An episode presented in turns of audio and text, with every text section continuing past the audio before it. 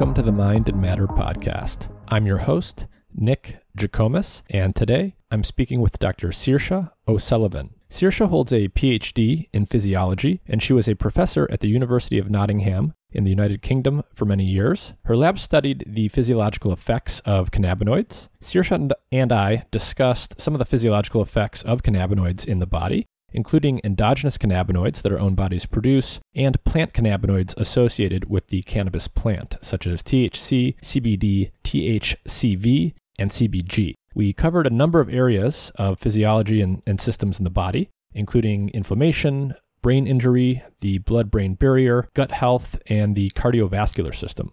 Towards the end, Saoirse also described why she eventually made the transition from academia to the private sector and what motivated her to make that decision despite having been a successful researcher and having been granted tenure as a professor. As always, if you enjoy the content of this podcast, please like, share, and subscribe. You can give us a five star rating on Apple Podcasts, and you know, even if you just share it with one friend, uh, that can be really impactful. If people find the episodes interesting and they share it with people who they think will find it interesting, that that really does help get the word out about the podcast. Today's show is brought to you in part by Dosist an all natural cannabis company specializing in dose controlled cannabis products made with plant based ingredients. To learn more about Dosist, their products, and where they are available, please visit their website through the link in the episode description.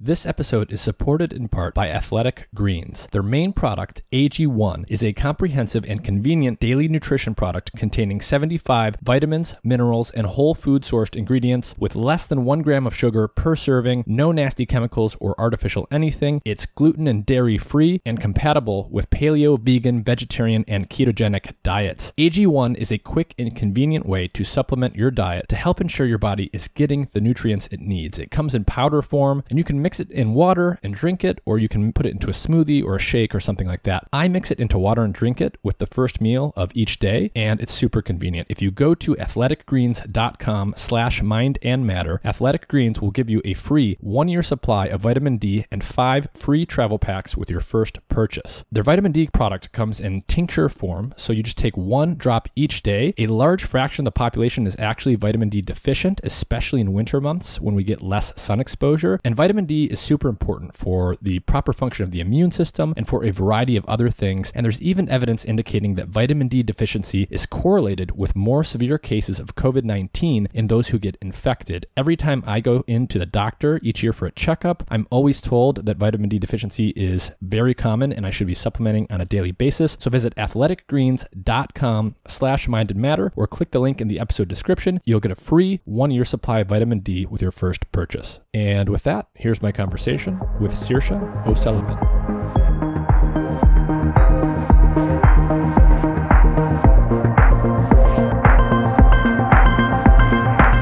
Saoirse O'Sullivan, thank you for joining me.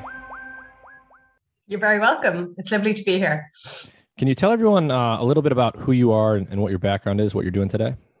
Yeah, sure. So, um, my name is Saoirse. I started cannabinoid research nearly 20 years ago in 2002. I took a job at the University of Nottingham, which had a really thriving uh, cannabinoid research group at the time. And I started investigating how cannabinoids affect the vasculature. And that's the background that I came from was a cardiovascular background. Uh, it was only supposed to be a three-year job, um, but I got hooked on cannabinoid pharmacology, and basically never left uh, the university until 2019. So I stayed there for 17 years. My research basically grew, expanded in, into lots of different uh, research areas in terms of indications for, for, for cannabinoid use, um, and also moving more towards human human trials. So I started doing healthy volunteer studies and uh, small proof of concept clinical trials. So I got a lot more translational as my career went along. And then in 2019, I made the leap after just becoming made professor. I decided that actually what I wanted to do was leave academia and work in industry. So for two years, I worked as an independent consultant, as a scientific advisor to lots of pharmaceutical companies. Um, and one of those was a company called Artelo Biosciences, who uh, are based in LA. Um, and I have just very recently taken up a, a, permanent position with them as their vice president of translational sciences.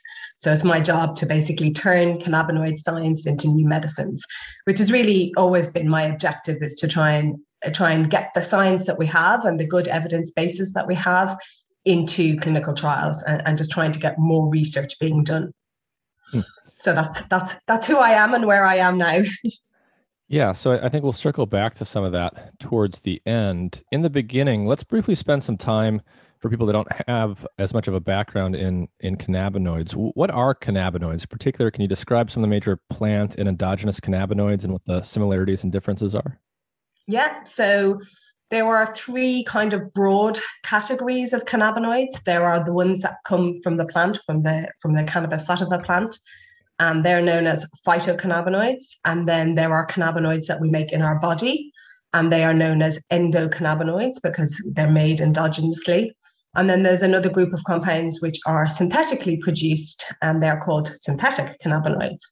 But they all basically, the definition of a cannabinoid, which is fairly loose and up for debate, is that it either comes from the cannabis plant or that they bind to uh, cannabinoid receptors or that they are structurally similar to one of those two things. So, really, it's quite a broad umbrella term that encompasses quite a lot of very structurally diverse compounds um, who also have very diverse pharmacology. So, you can't say that all cannabinoids work in the same way, they're very, very unique. Um, so in the phytocannabinoids, the major ones that we know about are tetrahydrocannabinol, which is the probably what you would call in pharmaceutical world as the active pharmaceutical ingredient of cannabis. It's the most uh, abundant chemical in, in most cannabis varieties. And it is the part of the plant that will get you high. It's the part, it's the it's the only chemical really in, in the in the plant that binds to receptors called CB1 receptors. Um, and so most of the biological effects of cannabis come through that. Um, and then there's the less abundant cannabinoid, which is cannabidiol. And there's an awful lot of interest in cannabidiol recently. It's quite different pharmacologically. It doesn't bind to cannabinoid receptors really with any great affinity, but it has some really unique and interesting pharmacological pro- properties that make it quite an interesting um, drug that's being investigated. And then there's lots of minor phytocannabinoids, we call them because they they occur in really quite low levels in the cannabis plant. So there are dozens of these, and they all, again, have quite a unique pharmacological profile and are being investigated. So some of the ones that people are interested in are cannabigerol, cannabichromene, and um, some of the varins, so tetrahydrocannabivarin, cannabidivarin. Um, so there's multiple compounds in the cannabis plant. It's really quite a complex um, group of, of, of chemicals. And then for the endocannabinoids, we've got two main endocannabinoids. We have anandamide, which is like our body's version of THC. So it has a fairly similar uh, profile to THC and that it binds to the CB1 and CB2 receptors. Um, and it brings about a lot of similar um, actions in the body as THC does. And then we also have another um, compound called 2AG, 2-arachidonyl glycerol, which is also a, a CB1, CB2 agonist. And then we have a whole load of other compounds, which are sometimes called endocannabinoid like compounds, like palmitoyl ethanolamide and oleoyl ethanolamide, which don't bind to cannabinoid receptors, but they do kind of act on the family of molecular targets that cannabinoids bind to, or they can competitively um, uh, occupy the enzymes that break down endocannabinoids normally so they can increase endocannabinoid activity and indirectly cause cannabinoid receptor activation.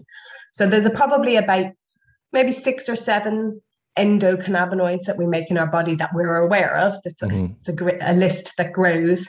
And then synthetic cannabinoids, there are hundreds and hundreds of them. You know, they've been developed since the 80s as originally as research tools, really, so that we could understand cannabinoid receptors better. Um, and that has gone off in various directions, some of which are positive and some of which are very negative. So um, yes, but you can structurally make, you can synthetically synthesize any compounds to either selectively inhibit or antagonize uh, the cannabinoid receptors, either within the brain or peripherally restrict them. So there's a whole host of other compounds out there that are being developed um, in a pharmaceutical sense as well, which could mm-hmm. be very therapeutically beneficial. Mm-hmm. So as I said, it's a it's a big family of compounds and, and they're all quite different. So it's hard to the the concept of, of a cannabinoid is quite a broad thing. I see. So we'll spend most of our time talking about some of the plant cannabinoids. Mm-hmm. Before we get there, I want to talk about endocannabinoids a little bit without going into excruciating detail. For someone who's unfamiliar, what would you what would you say are sort of the broad physiological functions of endogenous cannabinoids in our body? Mm. So that that's it's quite a hard question because it depends on what um, body system you're talking about. There isn't, you couldn't kind of just generalize a, a, a single biological response because it depends on the tissue in which you're talking. So in blood vessels, they cause vasodilatation. You know, in, in neuronal tissue, they um, they have a, an impact on neurotransmitter release. In peripheral nerve terminals, they affect uh, neurotransmitter release. In adipose tissue, they affect the amount of adipose tissue that's there and energy storage, same as in the liver and in skeletal muscle. So it, the the the impact of endocannabinoids is, is very tissue specific. But what you can say is that they're found in every cell.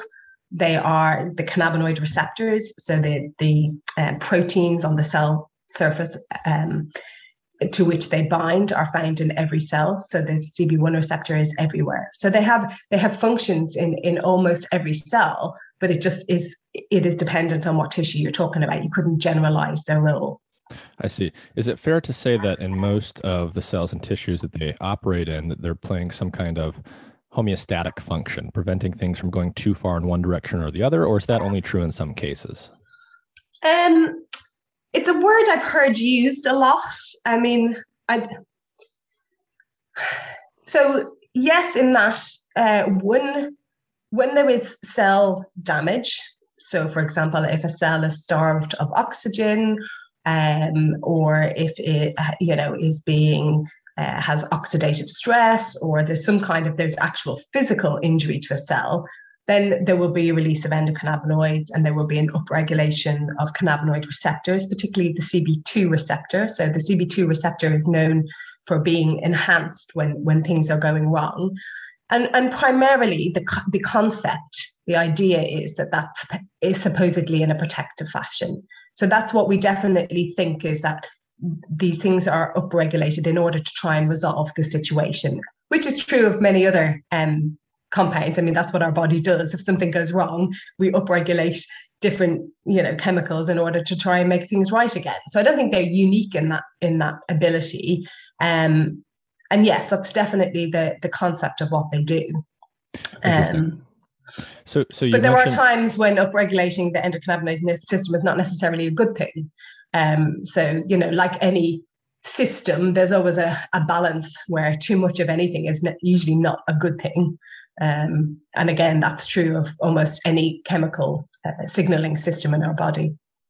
I see. So, so you mentioned that when there's physical damage to cells, you tend to get mm-hmm. release of endocannabinoids, although you'll get release of other things as well. Yeah. I know that there's been quite a bit of research for the different plant cannabinoids and other cannabinoids with respect to their potential um, to have neuroinflammatory or neuroprotective effects, or I should say anti-inflammatory effects. And you also mentioned the CB2 receptor. Can you talk a little bit about what we know there in terms of CB2 receptor and inflammation and which cannabinoids tend to have anti-inflammatory or neuroprotective effects? Yeah. Well, the short answer is um, pretty much every cannabinoid that's been tested does tend to have some kind of anti inflammatory effect. When tested in a cell system, I mean, most of the experiments that we're, we're talking about and experiments that I've done myself are in cellular systems. But you, in general, like a they petri dish with cells. Yeah, yeah. So cell culture dishes where we, you know, we we grow up cells, you know, um, whatever our cell of interest is um, and then you treat them, you you do something to damage them, and then you treat them with cannabinoids. Or sometimes it's an organ, you know, a piece of tissue. Um, but in general, any cannabinoid I've ever tested, and that's including phytocannabinoids or endocannabinoids or synthetic cannabinoids, have an have an anti-inflammatory effect. I mean, some to more extent than others, um, but it seems to be a fairly uh, general characteristic of cannabinoids is that they are anti-inflammatory. It's not, and the CB2 receptor is well is well known for being anti-inflammatory, and CB2 agonists have a very anti-inflammatory effect. And there are some pharmaceutical companies looking at whether or not they can use CB2, you know, chemicals which have been um, designed just to activate the CB2 receptor for different kinds of uh, situations of organ damage, like chronic kidney disease or chronic liver disease. Um, but the anti-inflammatory effect and antioxidant effect aren't always through the CB2 receptor. So I think uh, there are other mechanisms by which cannabinoids are anti-inflammatory and antioxidant, and we don't always understand what they are. Um, sometimes it can involve GPR55, which is um, a, a receptor that it's been identified that cannabinoids can act through. Um, so it's not always just through CBD, uh, through CB2 is what I want to point out is that there are multiple ways in which, and some of it are we still don't actually really know how they're working, um, but but they are anti-inflammatory. So so almost every cannabinoid that's been tested has some kind of measurable anti-inflammatory effect, at least in yeah. the lab, and inflammation is well, it's something that, that we all experience to some extent in different ways, but it's a very broad term. CB2 yeah. receptor is a major player in inflammation, but there are many other ways to have inflammatory, or anti inflammatory effects. And it sounds like each cannabinoid probably has, to some extent, uh, unique or partially unique mechanisms by which it has this kind of effect, meaning they're, they're not exactly. all going to act on different forms of inflammation the same way. Is that accurate? It, that is very accurate. That is very accurate. And also, it depends on the cell type because mm. the machinery within a specific cell will dictate how that cannabinoid acts. So, if it is a CB2 receptor agonist, but it is a cell in which CB2 isn't very well expressed, then obviously you're not going to see a very good anti inflammatory effect in that cell. But if it's a cell where there's loads of CB2, then yeah, it's going to work really well. So it depends on, or if it's because it's inhibiting cyclooxygenase, you know, if, if, if so it depends on the machinery within a cell, also sometimes what the mechanism of action can be. So um, we, you know, we all have I think every everyone pretty much has an intuitive notion of what inflammation is. You know, we all get mm. bruises and bumps and things, but can you just define in a more uh, clinical sense what is inflammation and why why would it even happen in the first place? We always talk about it being a negative thing but why does our body actually do that in the first place? Mm.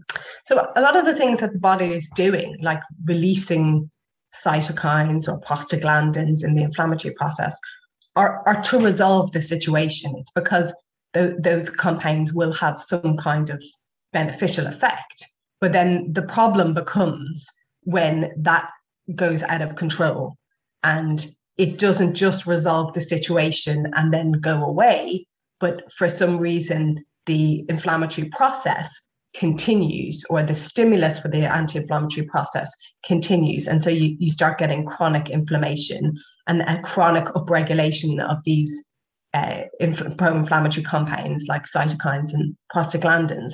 And that's when the problem comes. I think most of us will experience you know short bouts of inflammation that resolve themselves naturally, but it's when it's when it doesn't resolve or the stimulus that's causing it, it isn't going away that you get problems. And that's when we're trying to kind of come in with anti-inflammatory processes. I see. Um, can, can you have too much anti-inflammation?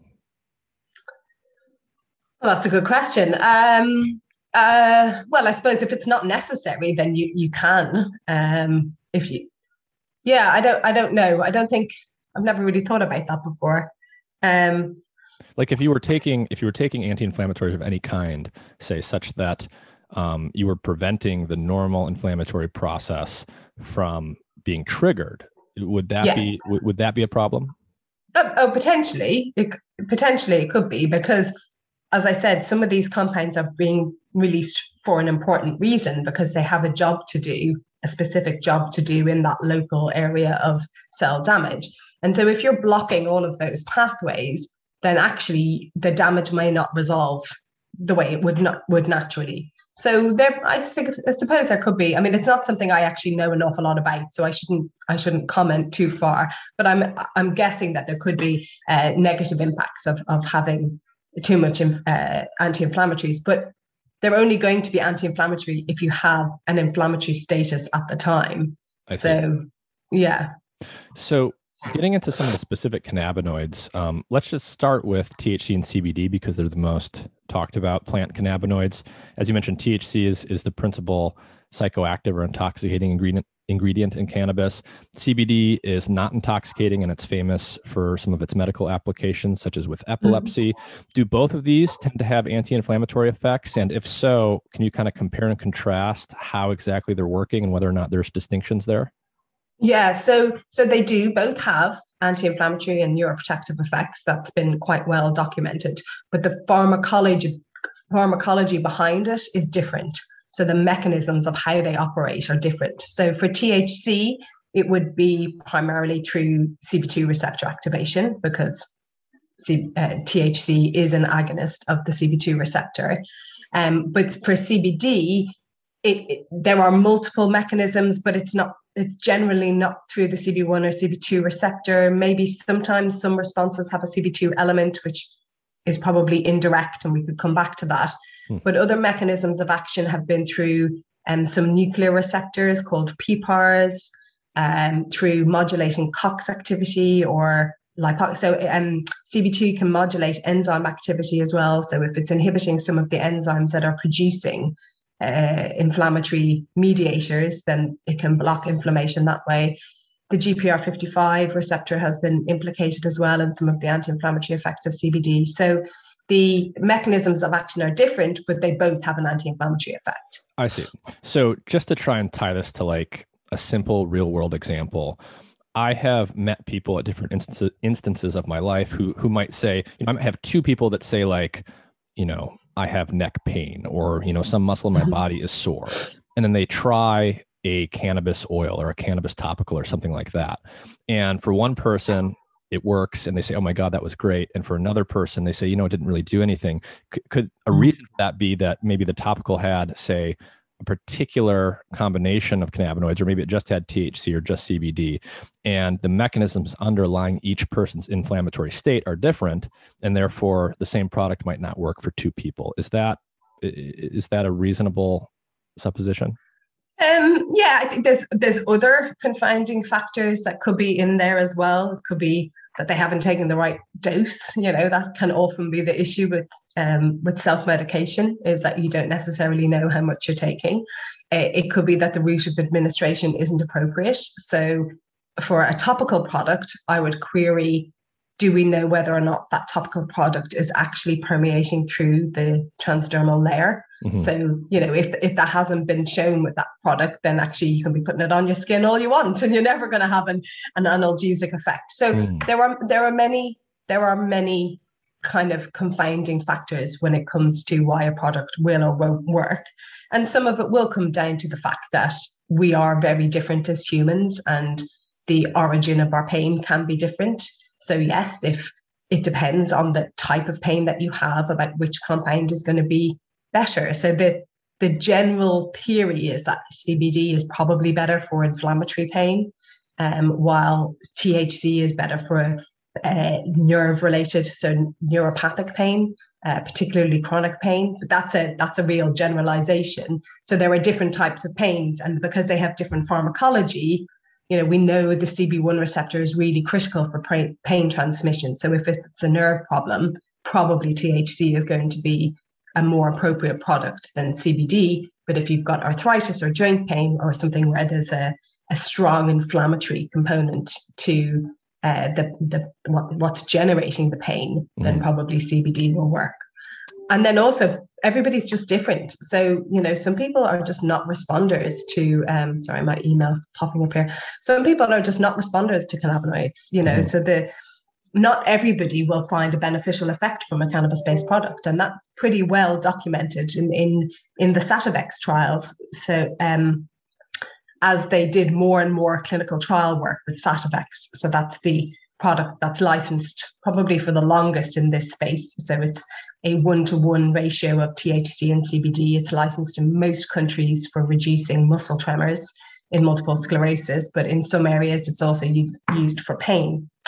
As they did more and more clinical research with that product, they did a, a um, an initial phase where they looked for responders and non-responders. So they would give everybody the drug, see who it worked for and who it didn't, and then take the responders and then randomize those people into either Sativex or placebo because they basically had to enrich their studies that if you always did all your trials with just all comers, including this large proportion of people for whom this product will just never work, then you're always diluting the, the, the power of your data. Mm. So, you know, for some people, cannabis just won't work. Interesting. So you mentioned um, you mentioned in there route of administration, and I'm wondering if you can yeah. Talk a little bit about sort of uh, paint paint for people what the contours are of our knowledge around bioavailability of cannabinoids generally and how that varies according to how you're actually consuming a cannabinoid. So uh, I'll start with oral because that's an area that I probably work in a lot because most people who take medicines want to take something orally. It is probably the more typical route of administration for people, it's what they're familiar with. So, orally, cannabinoids have very poor bioavailability. So, probably only about 10% of your cannabinoid will get into your bloodstream. So, and you that's, mean, that's what. When you say orally, you mean swallowing something as opposed to putting it under your tongue, say? Yeah, we can. Yeah. So, I'm talking about orally swallowing. We can come back to sublingual, but swallowing something, probably only about 10% of that cannabinoid will make it into your bloodstream. Um, and that's for a variety of reasons but cannabinoids are very fatty molecules. They are not very soluble, they're not very absorbable. Uh, the ones that do get absorbed um, into your bloodstream, you know, if they go through the normal process of going to your liver first, then there will be what's called first pass metabolism and they'll be broken down. Um, but some of them will also just be chucked back out again, back uh, into the large intestine and you actually excrete a, lot of the cannabinoid intact because it never gets absorbed or or broken down. Um, so poor bioavailability orally. Um, probably the best mechanism we have is inhalation. Uh, that's why people have always smoked cannabis is because uh, the bioavailability of um, inhaled product is about maybe 40%.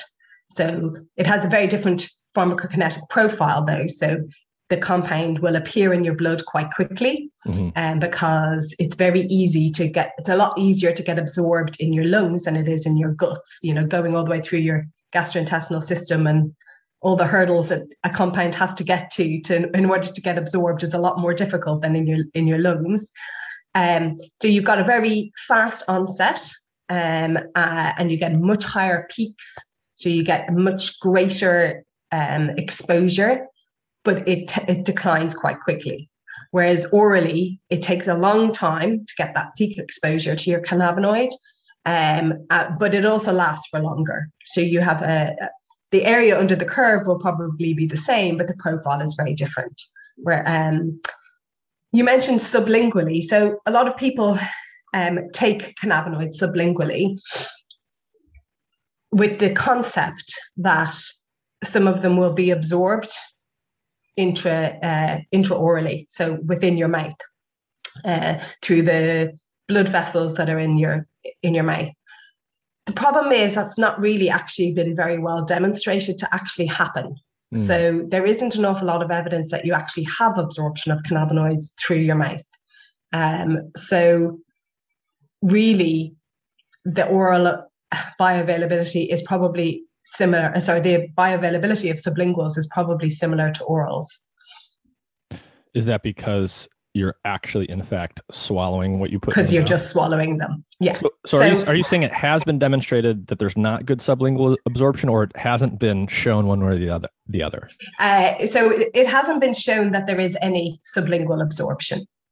I see. So it, they just they're too big and they're too fatty to get into your um, into your bloodstream that way. So they're just the physical property of cannabinoids don't really lend themselves to mucosal absorption. Um, so and it hasn't been demonstrated that demonstrated that that actually happens. So when people have seen them get across into your mucosal, say across the mucosal barrier, it's taken like eight hours. So I see. so, but things that have been shown that definitely would indicate that they're not sublingually absorbed would be the fact that the bioavailability of cannabinoids when they're given orally or sublingually um, is better if you eat. And that only makes sense if the absorption is GI.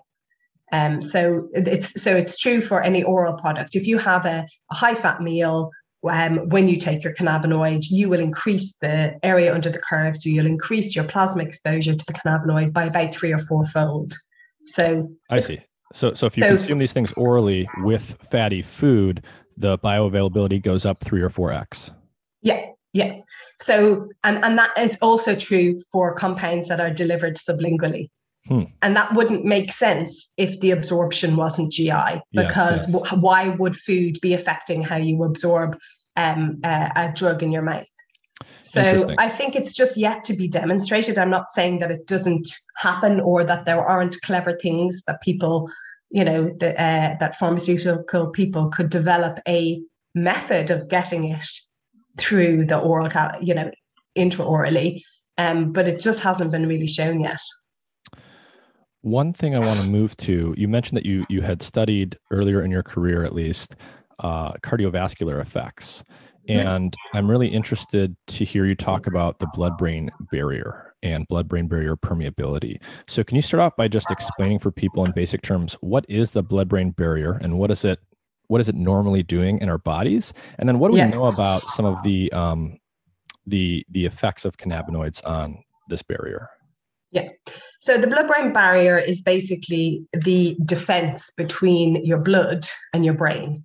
And the reason you need a defense system there is that there's stuff in your blood that your brain doesn't necessarily want to be exposed to. So you don't want your brain seeing everything that's in your blood because uh, they would it would be damaging to the brain basically.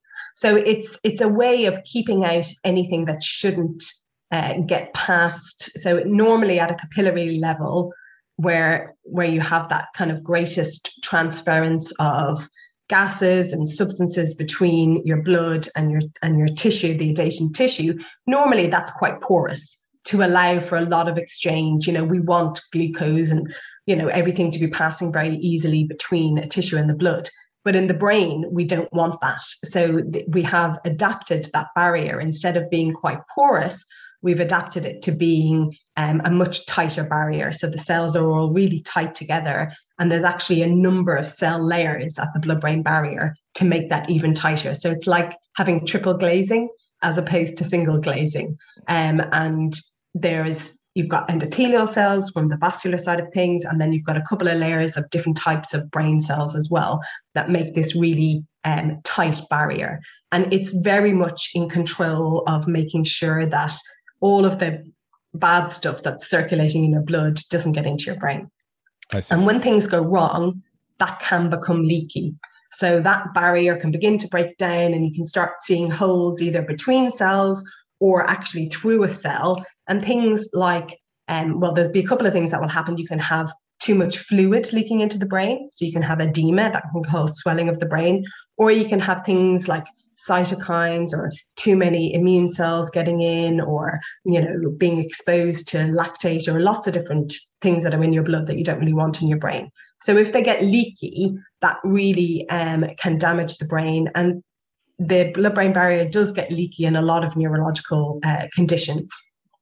And our research looked at how cannabinoids affect the blood brain barrier um, and whether or not any of the positive effects of cannabinoids, which had been seen in some neurological conditions like stroke, um, could be because they were having a direct effect on this blood brain barrier function. So we we um, set up um, we set up experiments where we mimic the blood brain barrier in so in in cell culture conditions we grow all of the different layers of cells that are appropriate for a blood brain barrier. We grow them together and we make this basically like in vitro version of a blood brain barrier. And we make it leaky by uh, causing a stroke within the cells. So we deprive the barrier of oxygen and glucose to mimic what would happen in a stroke. And the barrier gets leaky and what we found is that we looked at different cannabinoids, but primarily most of our work was focused on cannabidiol at that time because there is quite a lot of data showing in an animal model that if you give cannabidiol, that it it, it um, prevents the it doesn't completely prevent the stroke, but it reduces the size of the damage caused by a stroke. So that that area of the brain which you know would normally have necrosis, so tissue tissue cell death, is a lot smaller if you give cannabidiol in advance. Now we don't that, that's not very translationally relevant because we don't always know when people are going to have a stroke. So it's very hard to pre-medicate them with things. But anyway, mm-hmm. um, so we were looking at whether or not cannabidiol would work in the in the blood-brain barrier. And basically what we found in a nutshell was that it was very beneficial. So it, it cannabidiol helps to make the blood-brain barrier tighter. So it can, if if we induce that leaky barrier um, by inducing a, a stroke-like uh, uh, environment, then it makes um, cannabidiol makes the, the cells tighter much faster and it reduces the inflammatory response and the cell damage caused by that stroke. Um, yeah, and that persisted even when we so it, it was it worked when we gave CBD before the stroke, um, at the same time as the stroke, or even up to I think it was six hours after the stroke was induced. So and we looked at the mechanisms by which that happened and one of the major receptors that was involved was the serotonin receptor and uh, the mm. serotonin receptor is known to be involved in a lot of the neurological the brain responses to cbd it's like the major brain target for cbd so it was primarily by the, the serotonin receptor and this other nuclear receptor i mentioned before called PPAR. So we did a lot of work on that. We also looked at some of the endocannabinoids, um, and we found that there were there were two in particular that also had this kind of protective function on the blood brain barrier, and they were OEA and PEA, so the endocannabinoid like molecules that I mentioned before. Um, and then we also looked at some of the more novel uh, minor cannabinoids. So we looked at CBDA, which is the acidic version of CBD, which is what the plant actually makes. And we looked at CBG and we looked at CBDV, cannabidivarin, because that is a compound that people are interested in, maybe in epilepsy or other neurological conditions. And they all they all had a good response. I'd say the best probably came from CBDA. Um, CBG and, and CBDV were also um, anti-inflammatory, but I don't think they were as good as CBD. I mean, their responses weren't as overwhelming as the CBD was, to be mm-hmm. honest. Mm-hmm. I see. But yeah, that was quite a lot of work that we did, um, showing that cannabinoids in general are protective at the at the blood-brain barrier, which probably underpins quite a few of the neuroprotective effects of cannabinoids if you can really maintain that barrier integrity and and keep the brain from being exposed to things that it shouldn't be. Mm-hmm.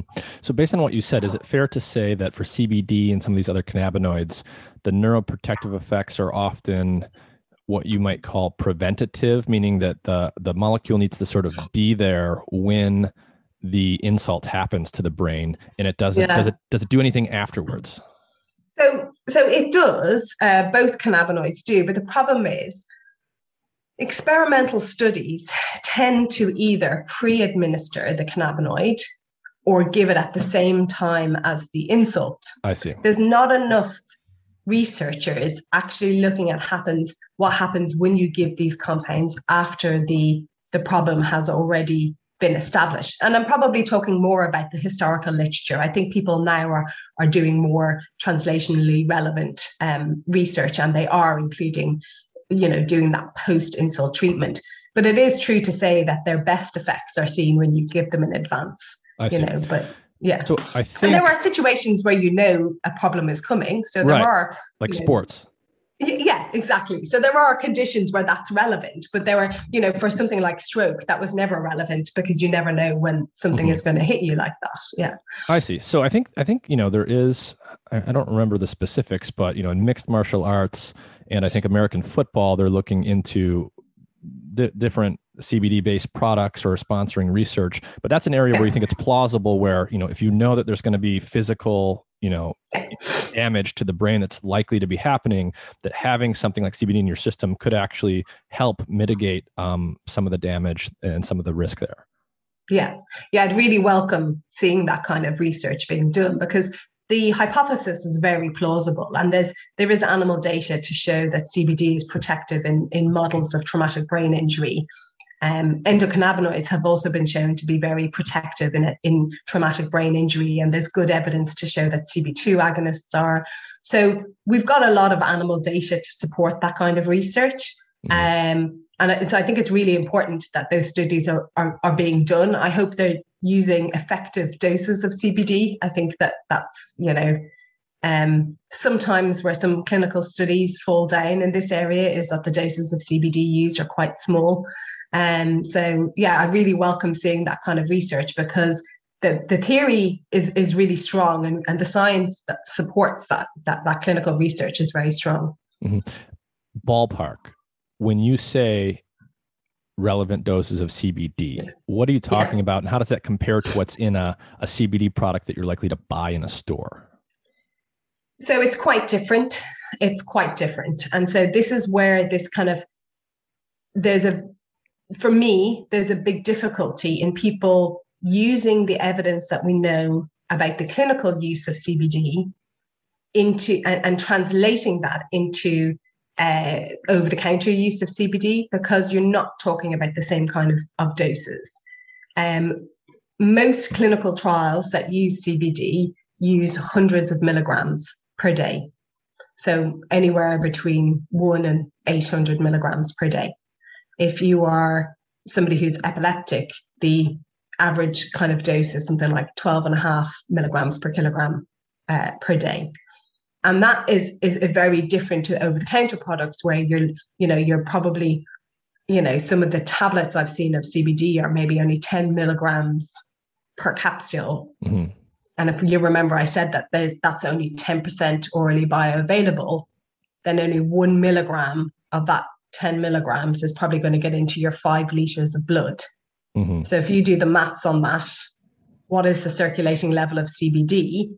Knowing that the potency of CBD at any of its molecular targets is quite low, you mm-hmm. need micromolar concentrations of CBD to have most of its biological effects.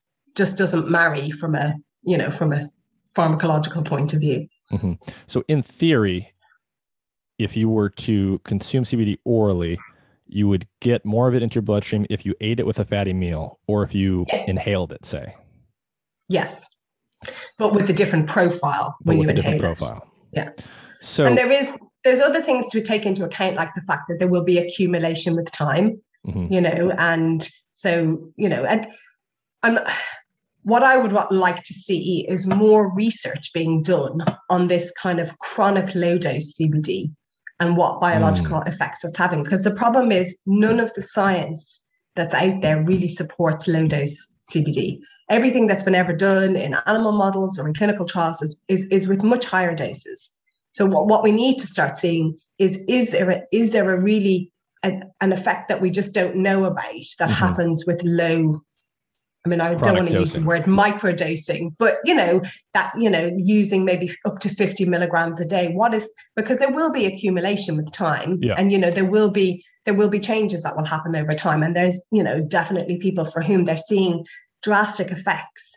So we just need to see some more science behind that. And um, it, it's not being done at the moment because the, this over the counter use of CBD is quite novel whereas the scientific research into CBD is is, is older. Mm-hmm. You know that that's been going on for well maybe only about 10 years actually i started doing research on cbd in 2005 and hardly anybody was doing research back then we, everybody was still looking at thc you know there was hardly anything being done on cbd so we there's still a lot to be done um, but coming back to the effective dose of CBD, I did analysis on this where I looked at all of the clinical trials that have been conducted with CBD and analyzed whether they were effective. So, did they meet their primary endpoint? Did they have a significant dif- change in their primary endpoint?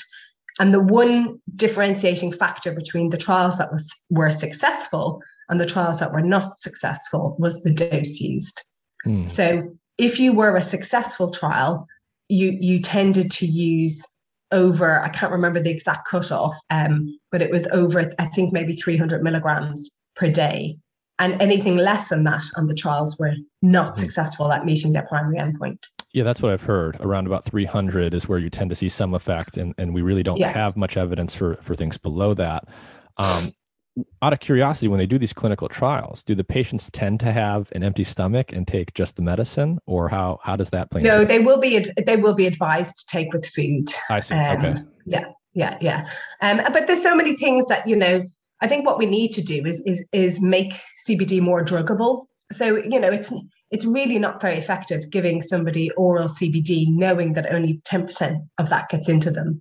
So we need to find better ways of giving CBD, and then we don't need to give so much so such high doses.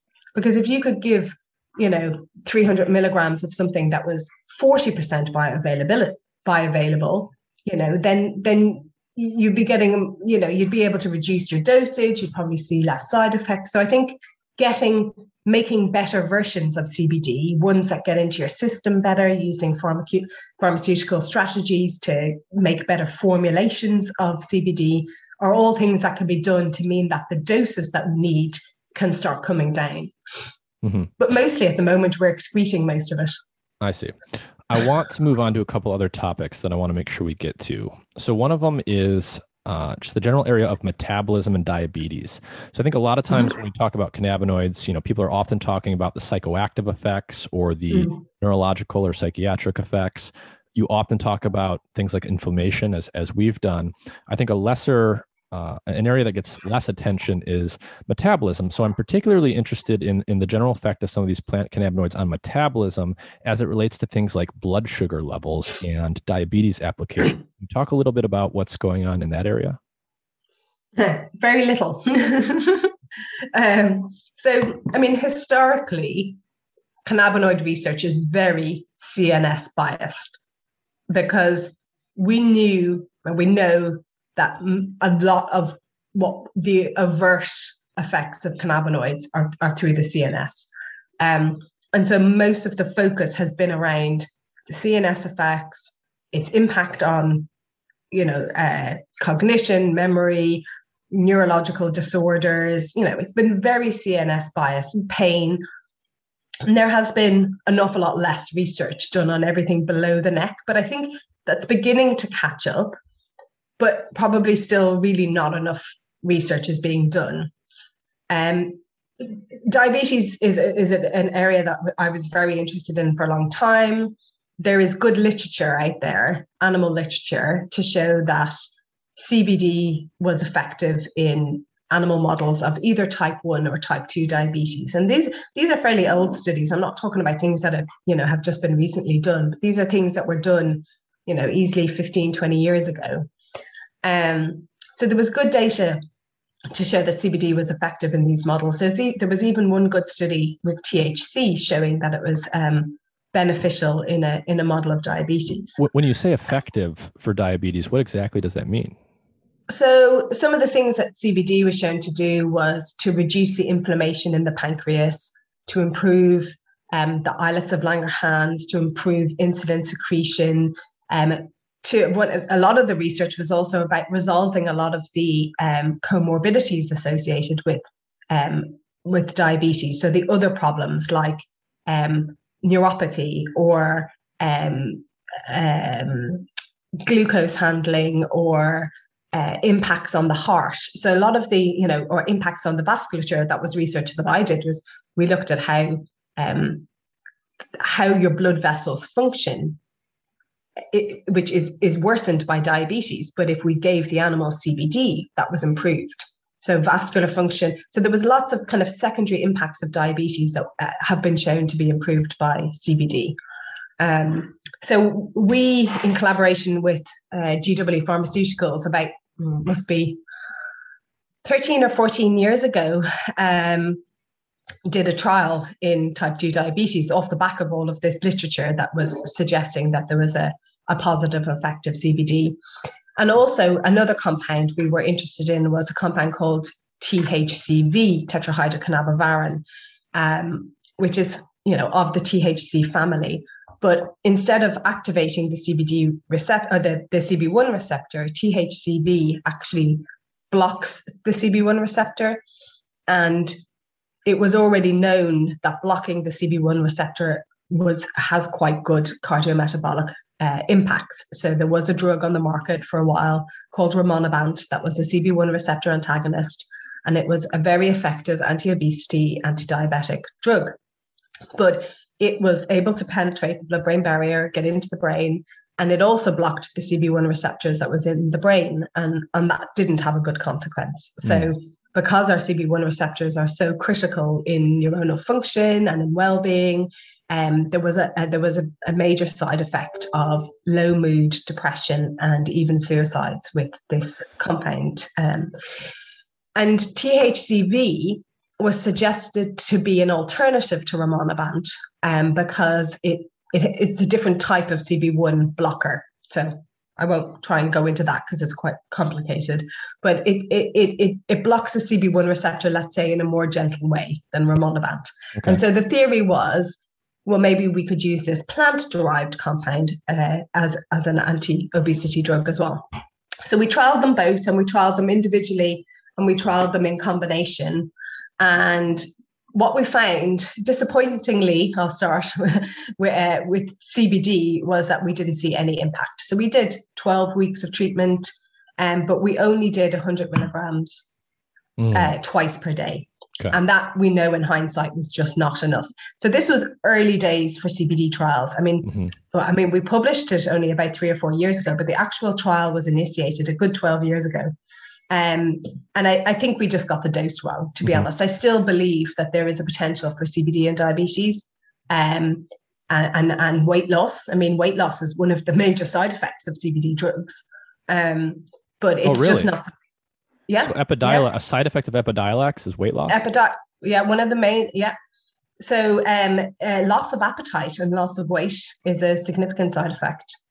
Hmm. There are there's a company trialing CBD for Prader-Willi syndrome, um, because of CBD's effect on appetite and eating. Um, so Prader-Willi syndrome, I, I, don't know if you know it, but it's that that um, genetic disorder in children where they have hyperphagia, they can't stop eating, mm. um, and so people are looking at whether or not CBD could actually be used in a condition like that to try and reduce appetite and um, and and help that condition. So, so yeah, I still believe in CBD, but I think we got the dose wrong in that study. But we did, on the positive note, um, see a positive effect of THCV. Um, in that we saw a significant reduction in resting blood glucose in, in the in the type 2 diabetic patients. Hmm. Um, unfortunately, though, that research isn't really going anywhere anymore. Uh, I mean, I GW didn't pursue um, investigating these compounds in diabetes. They moved. That would have been around the time they started doing a lot of their Epidiolex studies in epilepsy. I see. And so, they've so become like very focused in that area. They didn't. It sounds like they didn't pursue it because they had this Epidiolex thing they were working on. Maybe they wanted to focus on that, not because it wasn't looking promising. Exactly. So and is that also um, 100 milligrams? What, what was the dose for THCV? Um, no, that was uh, five milligrams. Five. Mm. Yeah. Wow. Well, so that's really interesting because that's a a workable dose that someone um, you know could encounter out in the real world, quote unquote. Whereas you know 300 milligrams of CBD. I may ha- I may have to check myself on that. I'm sure it was only five milligrams. Um, anyway, I'm gonna I'm just gonna Google myself there, but yeah, I'm pretty sure it was like five or ten milligrams, but because it's more potent, you know, hmm. um, than than CBD is. Interesting. You only need five milligrams of THC. but in any case, it was a lower dose than you did for CBD, and you saw a positive effect. It actually lowered blood sugar levels in people with type yeah. 2 diabetes. Yeah, so three months of treatment. Yeah.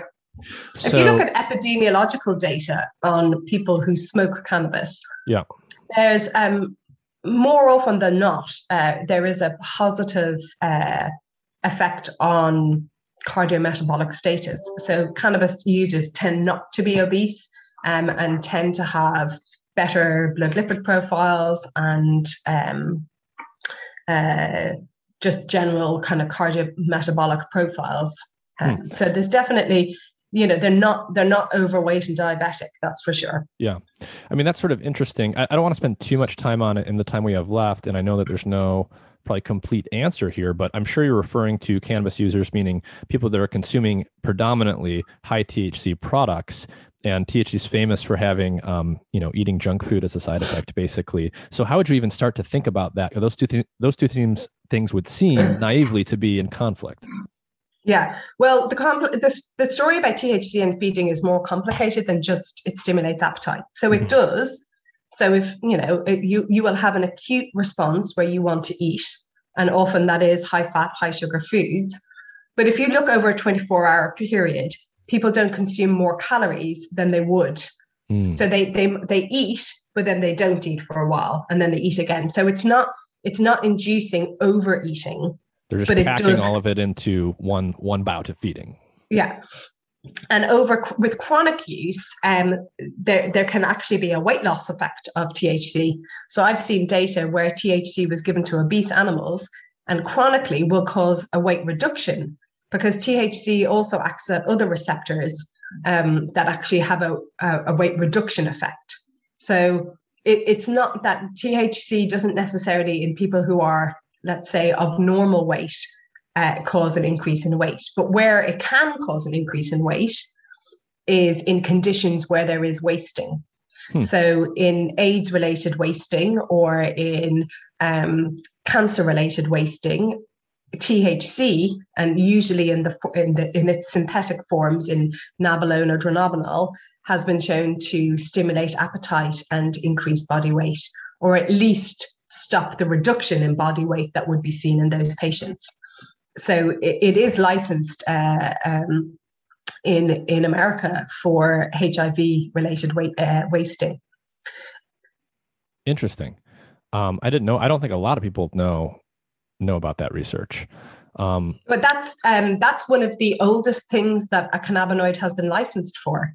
So that licensing uh, was in the in the 80s because you know, when people l- started looking at the biological effects of cannabinoids, you know, that stimulation of appetite was one of the things that was very mm-hmm. obvious, and it was one of the things people did research on. Yeah, it, that, and, that and its ability to suppress nausea and vomiting as well. So the you know the licensing for um, chemotherapy induced uh, nausea and vomiting has been around for a very long time yeah i mean that part makes perfect sense. So, so what you're saying is that there's at least some evidence out there, some in humans, some in animals, that THC can actually uh, stimulate weight gain in wasting conditions where you're underweight, but actually potentially do the opposite in other in other circumstances. Yeah.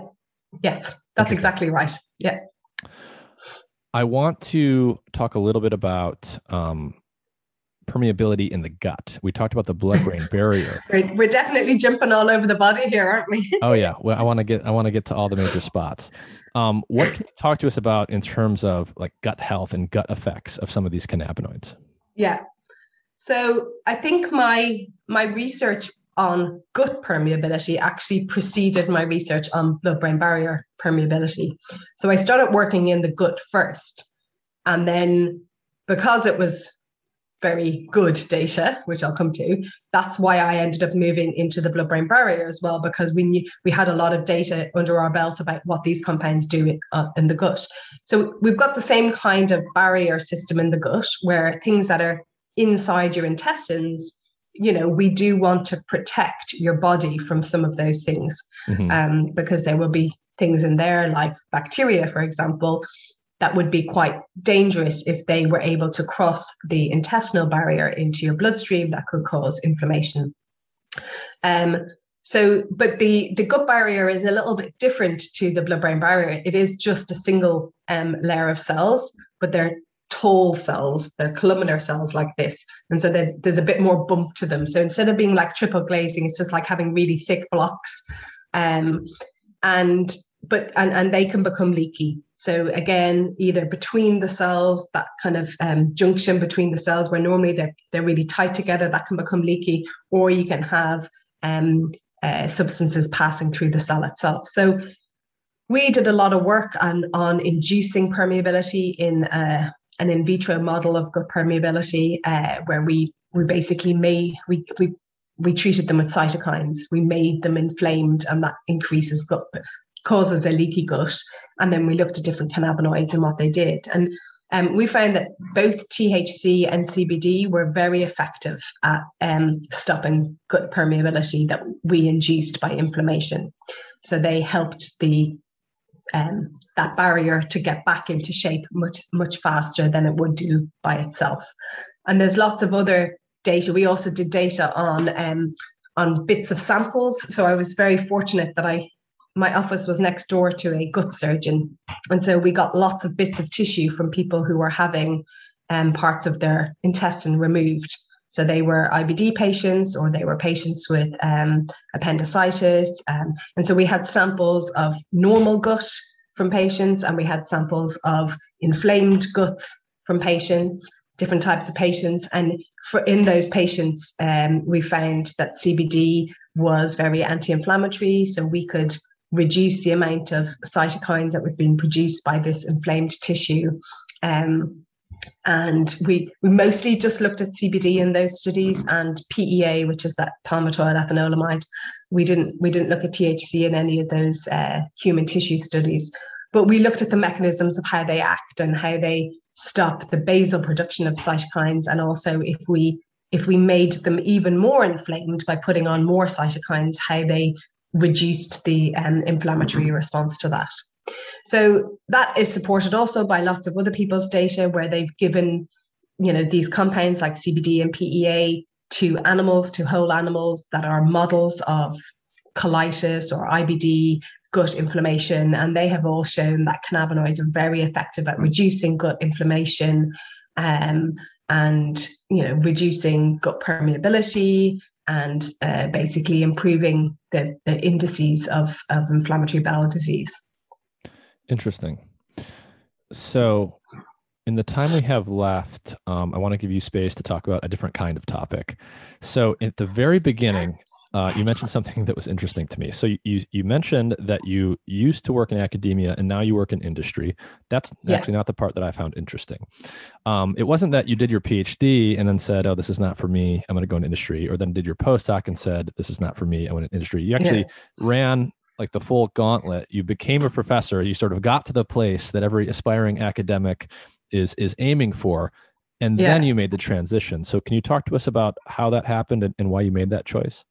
Yeah, it was really interesting. And it was literally one month after I was notified that I was promoted to professor that I handed in my notice. And it shocked a lot of people. Um, and I don't want to get too like personal about it, but I definitely feel like I had run my course with academia. Um, I love research. I absolutely love research. And I love working with students but there is a certain um, uh, slowness to academic research mm-hmm. that I found quite frustrating. Um, so things don't really move at, at, much of a pace in, in some area, not for everybody. Um, and I just I felt like I could make a, a difference, a bigger difference somewhere else. And there were other aspects of academia that were bothering me. Um, and I thought that when I was made professor that it would make me feel differently about the university, um, mm-hmm. but it didn't. Didn't, and for me, that was the point at which I knew I really have to go and do something different because mm-hmm. I thought, you know, this hasn't made me feel more in love with academia, and I thought it would. You know, mm-hmm. I've gotten to the point where I thought I, you know, wanted to be, but actually, I really do want to go out there. I want to do something different from from a personal challenge point of view but I also want to feel like I'm making more of a difference. And I think I didn't feel like I was making enough of a difference in academia because you know your your time is always torn between so many other endeavors when you're an academic you know you're a, you're a teacher you're a mentor you're a hr expert you manage bu- budgets you're you know trying to do your research you know you're, you're trying to be collegiate running timetables modules you're just being torn all the time and I, I i felt like i I would rather be more research focused and actually not have some of those um, challenges on my time. So, so yeah, they were the they were the things that motivated me to want to leave. And I also thought, well, you know, I have enough time in me that I could make a start on a new career. You know, I'm not. I think I, I think I felt that if I stayed any longer, I could probably would never leave. so so that felt like a, a good time to go. And then the other big thing that was happening at the same time, which was very serendipitous, was that there was just this. I, I feel a huge um, sea change in all things to do with cannabis. Mm-hmm. So in the last five five years, at least in the UK, we have seen things change at such a rate. You know, we, we've we've changed the law about medicinal cannabis. There's been a real change in public perception and acceptance about the therapeutic utility of cannabis. There's been a real flurry of companies that are interested in doing cannabinoid research. 20 years ago, there was none of this. You know, 15 years ago, uh, people were not interested in talking to me about cannabinoid science. Whereas now, you know you've suddenly become really popular because you know about a topic that is having a heyday and so i felt like there was a wave and i wanted to be on that wave um, uh, from a different angle that i wanted to be part of the movement and um, and and that maybe a different place to do that was in a in a commercial setting. So all of those things kind of all kind of happened at the same time and you know probably in a different you know in a different set of circumstances i would have stayed but it just seemed right at the time. So i decided to to to go out by myself and, and do consulting because i had already been doing some consulting on the side because some companies had been approaching me for advice because i did gut work and stroke work and mm-hmm. you know cancer work and so i was giving advice to people and so i already had my foot in the door and i thought well i can do more of this and let's see how it goes mm-hmm. so let's let's talk about consulting for a second because it can be this sort of uh, this amorphous thing. You say, you know, I'm I'm consulting for people. I'm like, are they literally calling you on the phone and saying, "Tell us about how uh, THCV works, please"? Um, maybe maybe for the people that you know might be academics now that could um, that might be curious about consulting, can you give us an example of like a a representative consulting project? What are you actually doing and delivering? Yeah, yeah. Um, it, it was really interesting because I wasn't sure what I'd end up doing. But the, the typical thing that people wanted from me was to know what the evidence base was. So they might have a particular compound that they were, you know, they owned or they were interested in licensing. And so they would want me to say, call a compound X. They would say, tell me about compound X. What is the science behind it? What, what, what does the evidence show? you know what would be a good home for this compound? Like what indication what disease should we be thinking about? What would a clinical trial look like? You know so sometimes i'm i'm saying okay well this is what your trial should look like. These are the patients you might want to do. So it's that kind of whole you know looking at the evidence base and, and giving advice on on how you could potentially move that compound into a clinic. Mm-hmm or it could be just about a disease area and what the general evidence is for cannabinoids in a particular disease area and then helping people you know understand what the right compounds might be by knowing the science and the mechanism of action of lots of different compounds. And you can figure out okay in acute kidney disease it's really cb2 that you want to be targeting. Mm-hmm. however whatever you do however your compound works so this is the molecular target so this is what you want to do. So a lot of the research was a lot of the work that I did was kind of commissioned reports like that, where I would, you know, really get nitty gritty into the science of what was already published and put it all together for them and, and present options to them about, you know, how they might go forward. And um, sometimes it was just about education. So going into companies and, and teaching them the basics of cannabinoids about mm. how they work, the history of them, you know, the all the different ways that they're different, you know, like how we started this conversation today. Um, but just like really giving them that cannabinoid 101 um, is quite important to people who who've never done, who've never worked in this area before. There's it's a complex area. And so mm-hmm. having somebody who is an expert who can kind of break it down for them was something that was, you know, really worthwhile doing.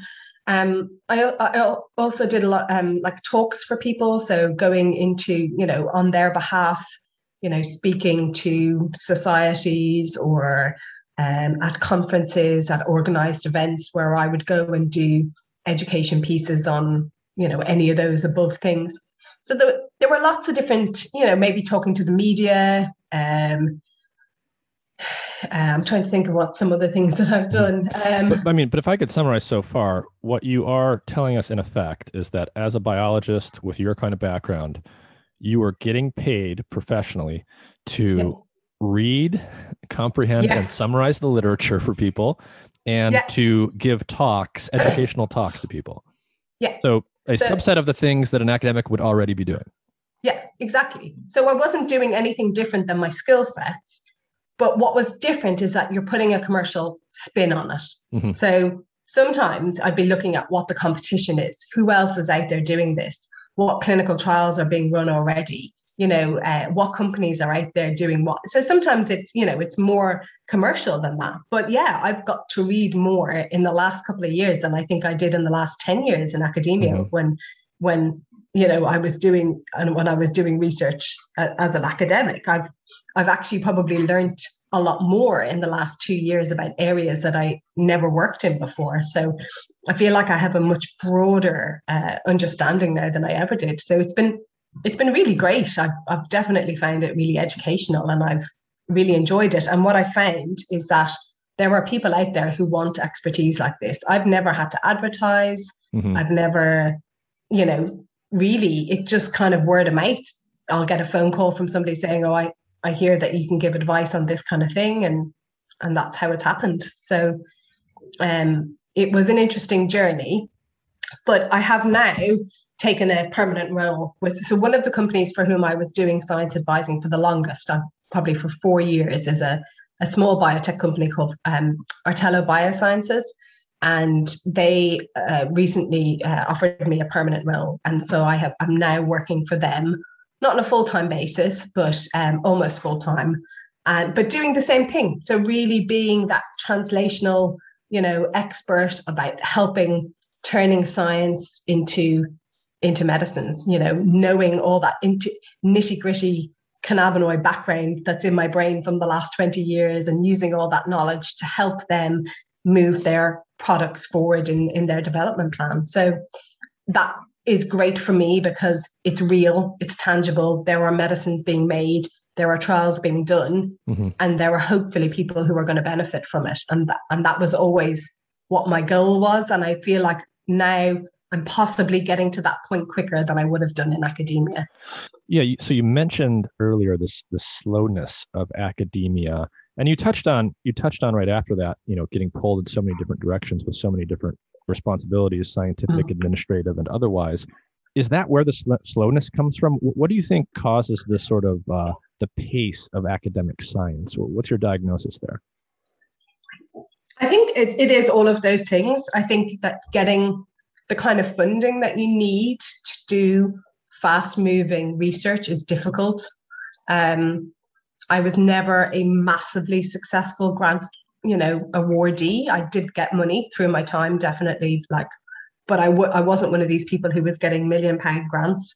Um, so I was, all, you know, I was always looking for money. You know, I could have done bigger, better research had I had infinite you know funds available available to me and i'm sure every academic would say the same thing so that was always a massive rate limiting factor that you're you were doing things um, not as fast uh, or using the the latest technology I, I went into a, a clinical research organization a couple of weeks ago so this is somebody who we pay to do our research now the machines and the technology that they have uh, and the high throughputness, if that's a word, of some of the stuff that they're doing is unbelievable. Academia just can't compete with that. You know, you can you can screen your compounds so fast with some of the technology they have, and there we are in my lab with these old, you know, plate readers that are 20 years old, and the one PCR machine, and you know, two cell culture hoods that everybody's fighting over. You know, mm-hmm. it just mm-hmm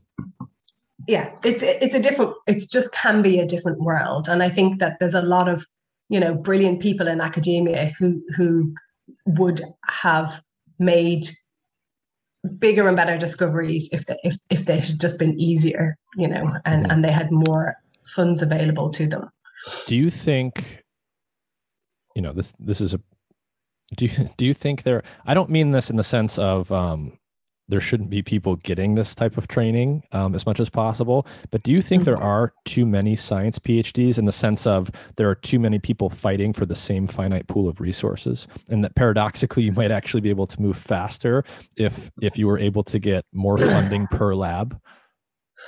That's yeah, I don't know. That's really interesting. Um, yeah, I, I mean, I'd hate to say that there's too many people being trained because you know everybody who has a, a good scientific mind should be using it i think there's limited resources i think mm.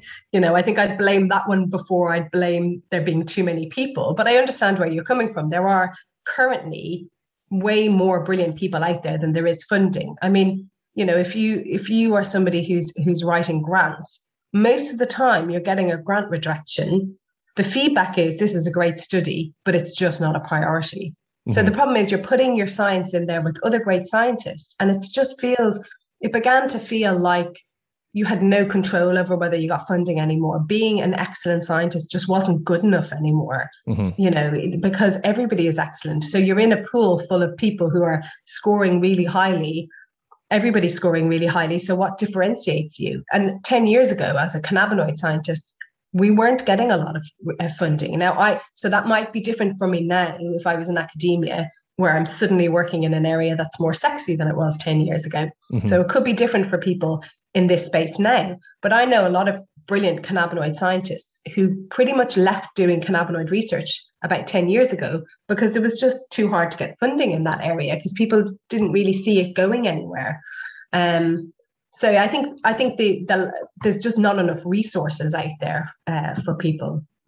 I did see another interesting um, conundrum similar to the one that you put to me recently on Twitter, where somebody said, if there was less science out there, we'd be able to concentrate on the science, the little science that was being produced better. Mm-hmm. But because there's so much science being produced mm-hmm. and published all the time, well, we we can't keep track of it, and we're, and we're missing some of the gems because of the sheer volume of research. Did you, um, on that note, did you see the recent PNAS paper on this topic?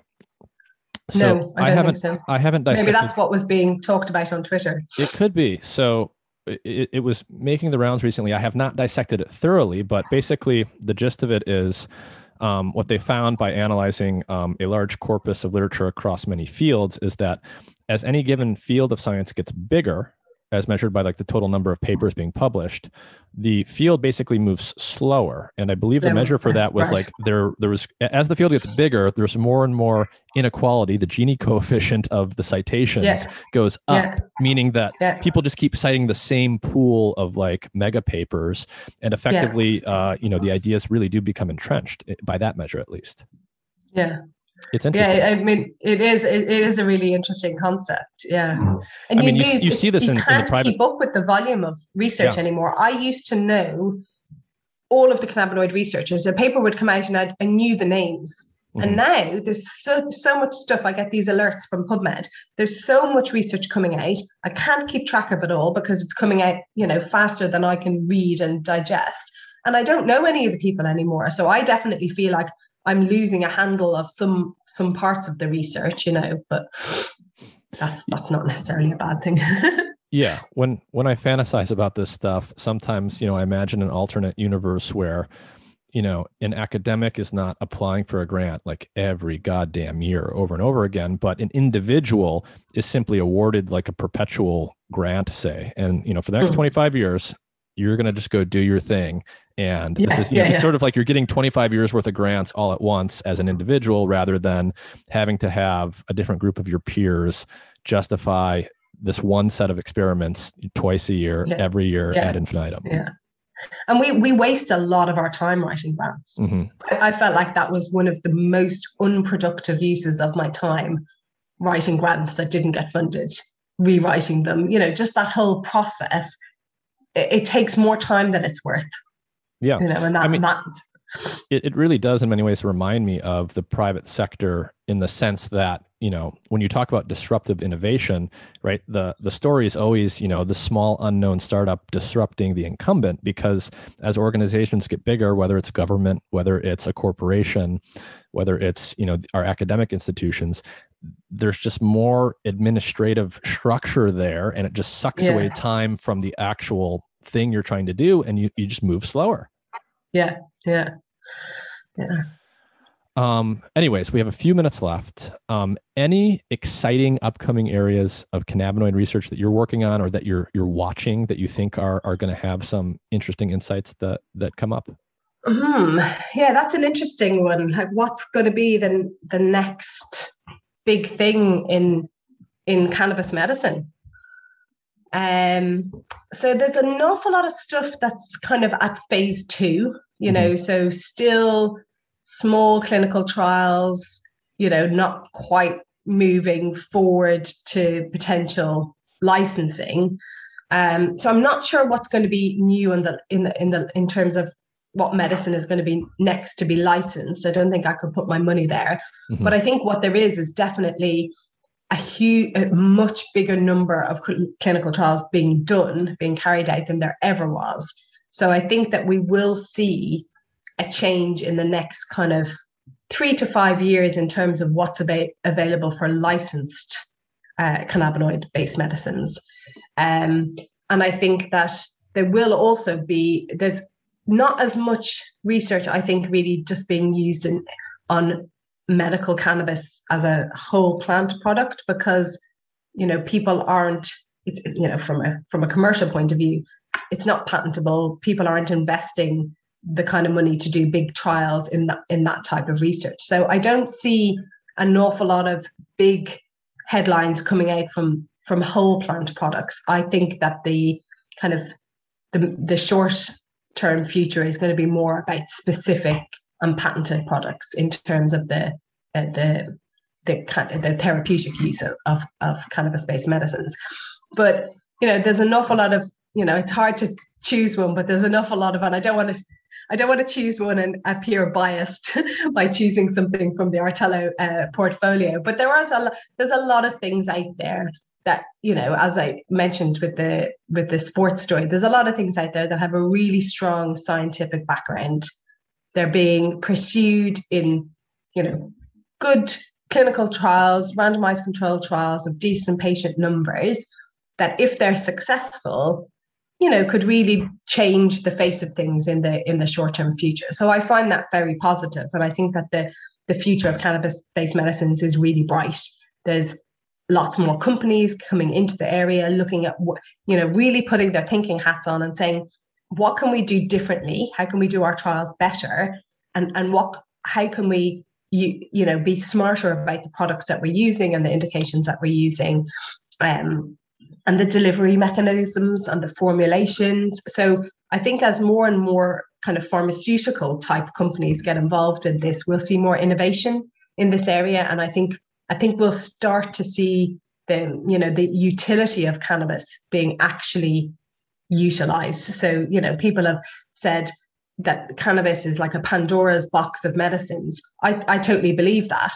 I think it's, it's tapping into it that's always going to be the difficult thing but I'm a lot more hopeful now than I was five years ago because there has been this, um, you know, great flurry of, of companies trying to now actually use that knowledge and produce something. So, not a specific thing, but just in general terms, I'm very optimistic for for cannabinoid based medicines. All right. Well, Saoirse O'Sullivan, thank you for your time. You're very welcome. Thank you very much.